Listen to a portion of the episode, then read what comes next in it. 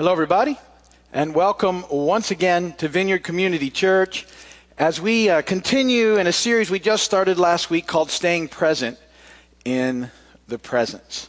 Uh, this series comes off the heels of a very long series we did called Developing a Disciple's Heart, where we talked about getting connected to God and the importance of that and living life as disciples. This series builds off of that one. And it's now how to take all that we, we talked about um, in that last series and then apply it throughout our day, staying present in the presence of God throughout the day. That lots of things are going to come up and try and distract us and discourage us. But that life is found as his disciples, as we talked about, and it's, it's found in staying present in the presence of God. And as the background for this series, we're going to be looking at a series of encounters that Jesus had with people and situations throughout the book of Luke. Um, Jesus, it's always good to look and see what Jesus was doing because he's our model for life and ministry. He's humanity as God intended it to be. And so we can look to see what he does and how he reacts in situations to learn what we're supposed to be doing. And honestly, when we look at how Jesus lived, a lot of times his reactions are different than what we might presume or think. We, we so quickly get self righteous uh, in our lives that we're, uh, when you look at the uh, love and the grace and the mercy and the forgiveness that Jesus extended throughout his life, it should um, help us all to see what life really looks like in the presence of God. I picked the Gospel of Luke on purpose because the Gospel of Luke really uh, touches on the humanity of Jesus. Jesus is fully God and fully man. But in his incarnate form, here in the flesh, he was dependent on um, God, looked to God for everything, to know the will of the Father. Uh, he was filled with the Holy Spirit. We looked at that last week, uh, which empowered him, who empowered him then to do the ministry that he was called to. And so um, he gets us. And, and, and so we look to him to figure out what life is like as his disciples. And uh, in the Gospel of Luke, we often see that Jesus prays, um, he withdraws in praise, and then, and then he moves into these significant events in his life. And I, I believe that Luke was, Luke was telling us the importance of being connected, getting in the presence of God, and then staying in that presence uh, in, in, and throughout our days, that we don't compart- compartmentalize. That was a I don't know where that word came out of my mind all of a sudden. Um, so I didn't know how to pronounce it. We don't compartmentalize our lives by saying, okay, this is my time with God, and then this is my time out in the world, and then maybe I'll get a little more time with God. It should be one flow um, throughout our lives, that, that our lives are found hanging out with God and spending time with Him. Last week, we looked in Luke 3 and we, we looked at the uh, Jesus and, and, his baptism and we, we talked about um, the importance of knowing that Jesus lived and died and lives for us, knowing that the Holy Spirit is in us and leading and helping and empowering us, and knowing that God's timing and plans are better than ours and that we can trust him. And we also saw uh, in that in, encounter, in that situation last week, that in the midst of the baptism and, and right after uh, the baptism, God speaks from heaven and says, This is my son, whom I love. With you, I am well pleased. And, and that was a, a huge moment in all of our lives, really, but, but there displayed, um, you know, Trinity, Father, Son, and Holy Spirit, uh, all, all in one spot and the voice of the Father speaking from heaven, You are my Son. As we move into Luke chapter 4, we're going to see the enemy try and twist those very words here in just a little bit. But hopefully, we're going to look to see in this uh, temptation time that Jesus goes through some things that we can do uh, as we face temptations in our own lives. But before we dig into that, something a little different because I know you like something a little different before we get started. And I thought completely different that I would talk about this week's stock market activity for you. Helium was up. Feathers were down. Paper was stationary. Knives were up sharply. Pencils lost a few points. Elevators rose while escalators continued their slow decline. Mining equipment hit rock bottom. Diapers remain unchanged. Shipping lines stayed at an even keel. The market for raisins dried up. Coca Cola fizzled. Caterpillar stock inched up a bit. Sun peaked at midday. Balloon prices were inflated. And Scott Tissue touched a new bottom. Invest wisely.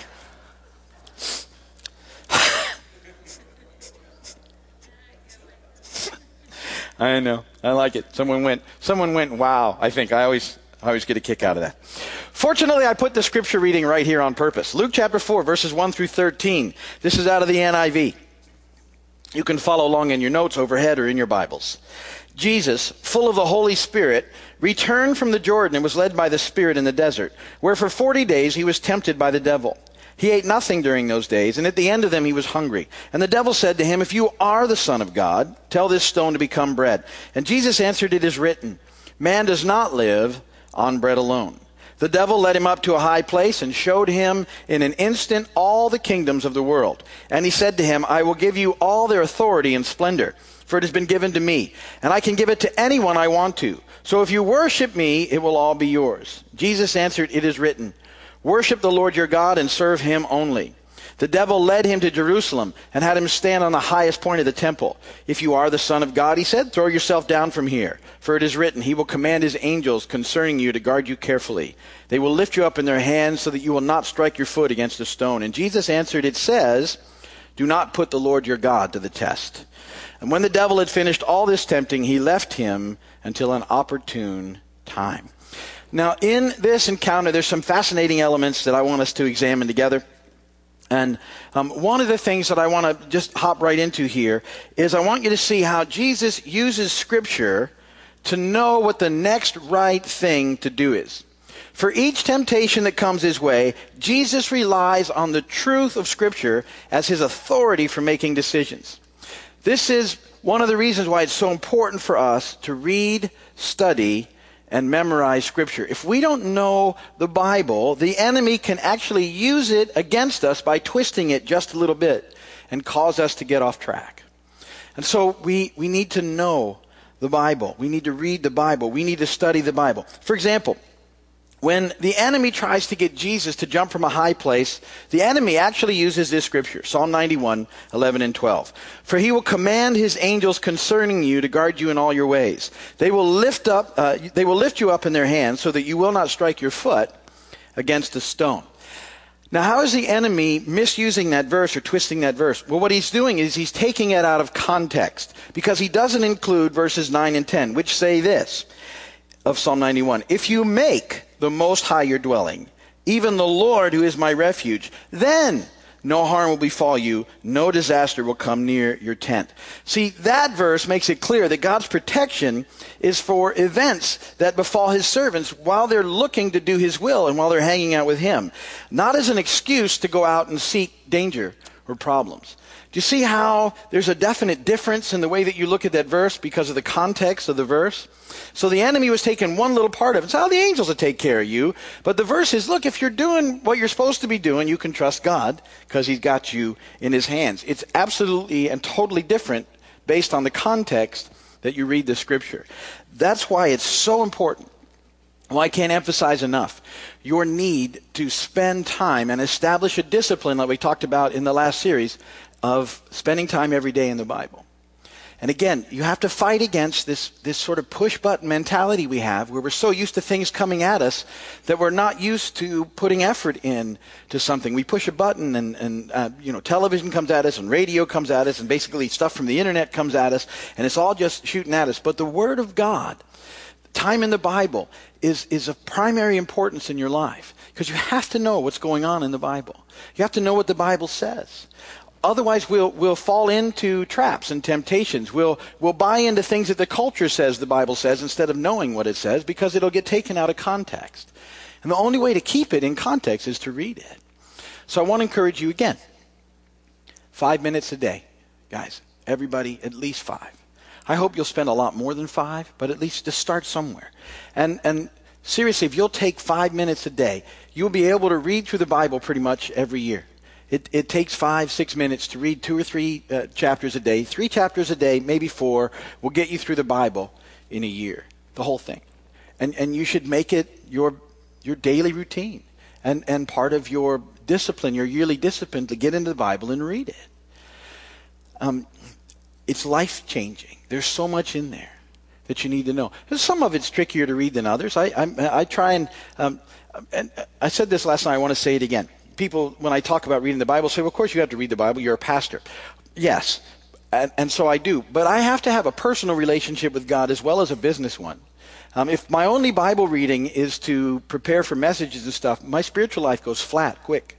I have to, like you, spend time with God. I got to connect with Him. I got to love on Him. I got to hang out with Him just in my own life because that's where life is found. And then, you know, uh, hopefully out of that, I expand on that to study and prepare for different things. But I have to spend time with Him, and in that, it's time in the Word. And so, you know, in my own life, I, I, have a, a, I have several plans that I work through in order to stay disciplined in my Bible reading. I read a yearly plan. I, I read through the Psalms um, 12 times a year, 13 if you count the reading plan. I read through the Proverbs the same way every uh, all the time. Uh, and I'm, and uh, that doesn't take very long. It might sound like it takes a while, but it really doesn't. It goes pretty quickly in my time throughout the day. And, and that's so I, I have a feel for what's happening because it's easy to get confused along the way. And just little things taken out of context can cause us a lot of issues. And so um, I just want to encourage you five minutes. Get your Bible and spend time in it. You know, I read it out of my iPad now because I, um, I read the iPad because I can make the words as big as I want. I feel better about that. and I'm up really early and I don't want to turn lights on over the house and it allows me to read in the dark because it pops up its own line.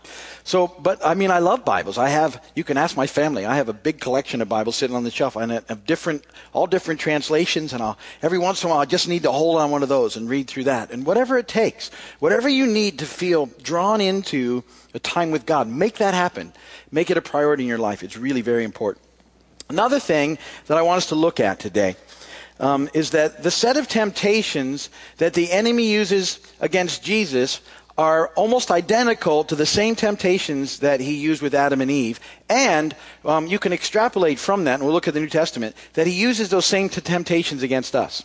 Very similar set of temptations are part of the enemy's uh, um, weapons against us. And he continues to use them because they always work, except with Jesus, they've always worked. They got Adam and Eve, they continue to get us. But if we can figure out what they look like, we can be wiser about what's happening and we can hopefully get ahead of the tricks and the traps of the enemy and by the help of the Spirit who's in us, begin to have some um, victory in that area. Genesis 3 6. This was at the fall. When the woman saw that the fruit of the tree was good for food and pleasing to the eye and also desirable for gaining wisdom, she took some and ate it. She also gave some to her husband who was with her and he ate it. Just as we get back to the fall, I know sometimes we want to say it was all, you know, was all Eve's fault. Read the scripture. Adam was right there the whole time. It was both of them together. Okay? Either one of them could have stopped this and said, no, whatever. They're like us. They're sinners. That, that was their choice. And they, choose, they chose sin and caused all the big problem. But that set of temptations that I was talking about um, is, is very clearly pointed out to us in 1 John 2.16. And it says this, For all that is in the world, the lust of the flesh, the lust of the eyes, and the pride of life is not of the Father, but is of the world. Those three tricks lust of the flesh, lust of the eyes, pride of the life they're the tools that the enemy uses. They don't come from God, they're of the world, and the enemy uses them against us all the time to try and distract us. And so recognizing those tricks and traps can really help us. To help me through uh, talking about these tricks and traps today, Doug's going to come up and share a few points with you. Check one, two, check. Hear me okay? Okay. So, the first point I'm going to talk about is the lust of the flesh. The lust of the flesh. And when we say the word flesh, we're talking about our sin nature that we get from Adam and Eve, not our actual physical skin. It's not what's causing us to sin. In 1 John 2:16a, it says for all that is in the world, the lust of the flesh. Several instances where we see this trick is with Adam and Eve. When the serpent was tempting them with the fruit, they said it was good for food in Genesis 3 6 he said it's not going to kill them. Uh, so, obviously, a tasty treat right there. if It's not going to kill you, even though they were told they'd die if they'd eat it. Uh, we see it with Jesus, this temptation trick, um, when Satan tells him to turn the stones to bread, found in Luke 4. Uh, Jesus answered that by quoting Deuteronomy 8:3, where he said, "Man does not live on bread alone, but on every word that comes from the mouth of the Lord." So we live on what the Lord tells us, not food itself. And Jesus proved that. He went 40 days fasting. I can't go an hour without food, it seems like. So uh, he's got me beat. When we get this temptation, uh, it's often, if it feels good, do it. That's what we're told. Uh, this is a lot of the physical pleasure thing. Wherever you get a physical pleasure of something, that's used as a temptation.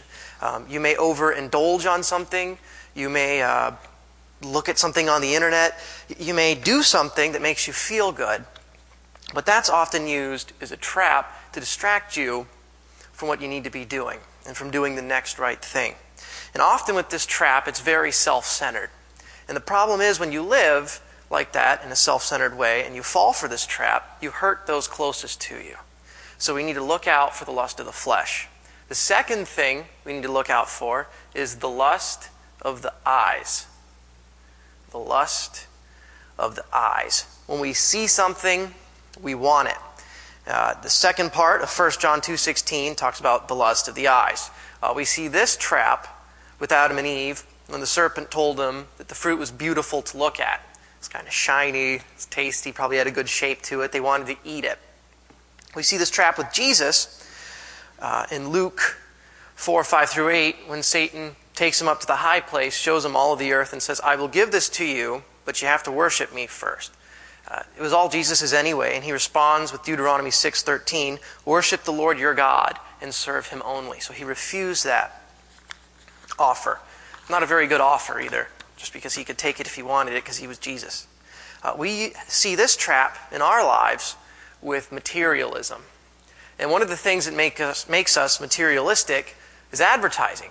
Now, advertising isn't a bad thing, but it bombards us with the newest, latest, and greatest thing that we have to have. Uh, one of the newest things that's come out is the iPhone 5, and uh, I've, I really want it, you know.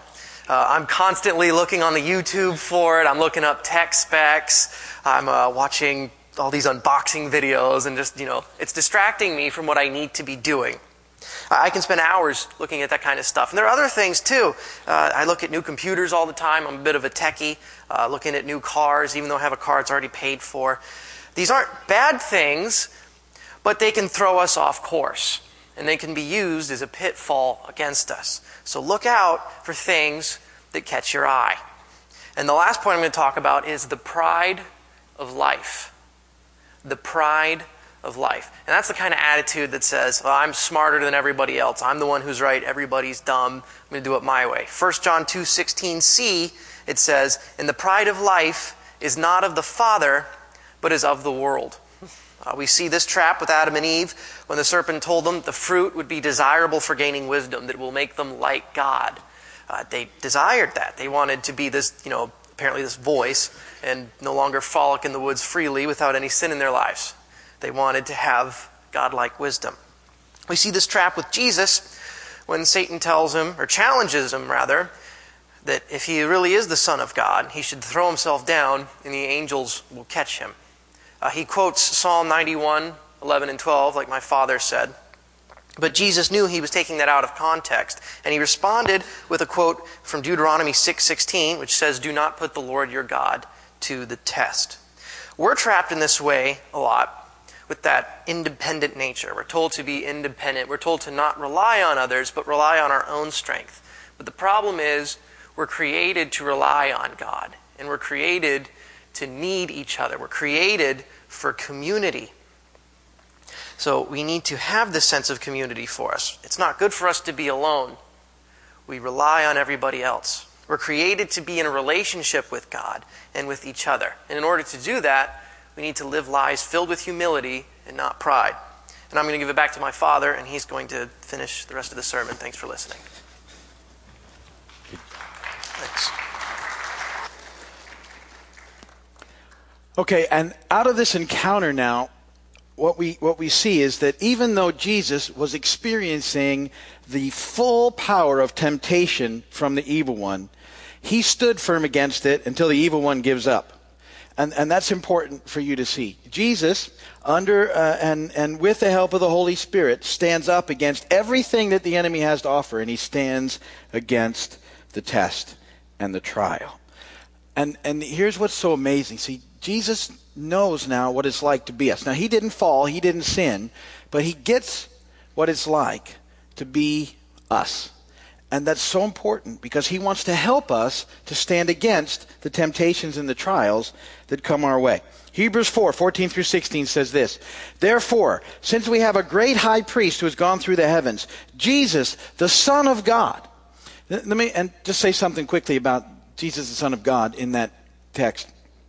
Um, when at the baptism, remember the, the, the Father speaks out, This is my Son, whom I love pointing the Son of God. The enemy tries to take that and sort of use it against Jesus. And when you read those verses that we looked at Luke 4, where the, the, translations on all of them do that, say, if you are the Son of God, really in the Greek it says, since you are the Son of God. Even the enemy knows that Jesus is Jesus and, and, and still took a shot at him, but it didn't work. But since he is the Son of God, we need to know that Jesus is the Son of God and he's for us and he's with us. Back into the verses. Let us hold firmly to the faith we profess. For we do not have a high priest who is unable to sympathize with our weaknesses. We have one who has been tempted in every way, just as we are, yet was without sin. Let us then approach the throne of grace with confidence so that we may receive mercy and find grace to help us in our time of need. See, the antidote, the, the ability to stand against the temptations and the, and the traps and the tricks of the evil one is to seek God's will and to know his way so that we can choose to do the next right thing. And that in the midst of those things that are happening, that we know that we have continual access to the throne of God and, and that there we get the mercy and the grace that we need when we're being tempted we, we have available to us the power of, of uh, God to make right choices and decisions. We also know that when we don't, because sometimes we won't, because we're, we're, weak, we can run back to God without the guilt and all the mess that the enemy would like to try and keep on us, and we can ask for forgiveness, and Jesus will empower us again, love us, forgive us, and empower us by His Spirit to go and do the next right thing. See, we have to get our focus off of the things of the world and onto Jesus. And all the tricks and all the things that the enemy uses are all of the world, they really don't amount to much. See, there's nothing, there's nothing that compares to the life that God offers us. Nothing the world has to offer even gets close. Now, there's a lot of stuff out there you know, Douglas, there's a lot of tempting things, things that things that look good, things that we think will give us pleasure, things that we think will, you know, uh, uh, make us feel really good about ourselves in inappropriate ways, but none of them compare to the life that God has for you in the kingdom. Everything that He offers you is better. Everything. Everything that the enemy has to give you is a counterfeit that won't last, that doesn't last long. But God offers you the very best of everything if we'll get our eyes on Him. So that's what we need to remember as we go through our days. And what Jesus teaches us in this encounter about the presence of God is that throughout the day we want to we want to keep our eyes focused on Jesus, knowing that we have access to the throne room 24/7 and that he wants to pour out on us liberally mercy and grace to make the right choices, to do the next right thing, because that's where life is found. And so think about those things. This week, we're going to pick it up right from there. Next week, when we get back together and see what else we can learn about staying present in the presence from Jesus, our model for life and ministry. Amen. If you're watching on television or video, thank you so much for spending this time with us. We know how valuable your time is. We appreciate it. And uh, if you need prayer, please just go to the website send us an email. And we'll certainly pray for you or call us, and we'll meet you there.